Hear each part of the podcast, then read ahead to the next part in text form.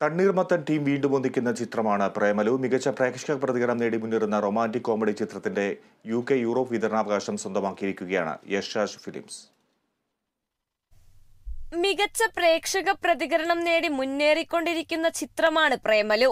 ചിത്രത്തിന്റെ U K Europe വിതരണാവകാശം സ്വന്തമാക്കിയിരിക്കുകയാണ്. ബോളിവുഡിലെ ഏറ്റവും വലിയ നിർമ്മാണ വിതരണ കമ്പനികളിലൊന്നായ യശ്രാജ് ഫിലിംസ് ഗിരീഷേടിയുടെ സംവിധാനത്തിൽ ഭാവന സ്റ്റുഡിയോസ് ആണ് പ്രേമലു നിർമ്മിച്ചിരിക്കുന്നത്. കേരളത്തിൽ മാത്രമല്ല വിദേശ രാജ്യങ്ങളിലും പ്രേമലുവിന് വലിയ സ്വീകാര്യത ലഭിക്കുന്ന പശ്ചാത്തലത്തിലാണ് യശ്രാജ് ഫിലിംസിന്റെ നീക്കം. ഫെബ്രുവരി ഒൻപതിന് തിയേറ്ററുകളിലെത്തിയ ചിത്രത്തിന് ആദ്യ ദിനം മുതൽ മികച്ച പ്രതികരണമാണ് ലഭിച്ചത്.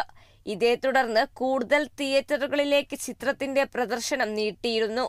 ഇതിനോടകം ഇരുപത്തിയേഴ് കോടി രൂപ ചിത്രം നേടിയെന്നാണ് അണിയറ പ്രവർത്തകർ അവകാശപ്പെടുന്നത്. നസ്ലിൻ മമിത എന്നിവരാണ് ചിത്രത്തിലെ കേന്ദ്ര കഥാപാത്രങ്ങളെ അവതരിപ്പിക്കുന്നത്. ദിലീഷ് പോത്തൻ ഫഹദ് ഫാസിൽ ശ്യാം പുഷ്കരൻ എന്നിവർ ചേർന്നാണ് പ്രേമലു നിർമ്മിച്ചിരിക്കുന്നത്. ഹൈദരാബാദിന്റെ പശ്ചാത്തലത്തിൽ ഒരുക്കിയ ചിത്രത്തിൽ ശ്യാം മോഹൻ അഖില ഭാർഗവൻ സംഗീത് പ്രതാപ് അൽതാഫ് സലീം മീനാക്ഷി രവീന്ദ്രൻ എന്നിവരാണ് മറ്റ് അഭിനേതാക്കൾ. ഗിരീഷേടിയും കിരൺ ജോസിയും ചേർന്നാണ് ചിത്രത്തിന്റെ തിരക്കഥ ഒരുക്കിയിരിക്കുന്നത്.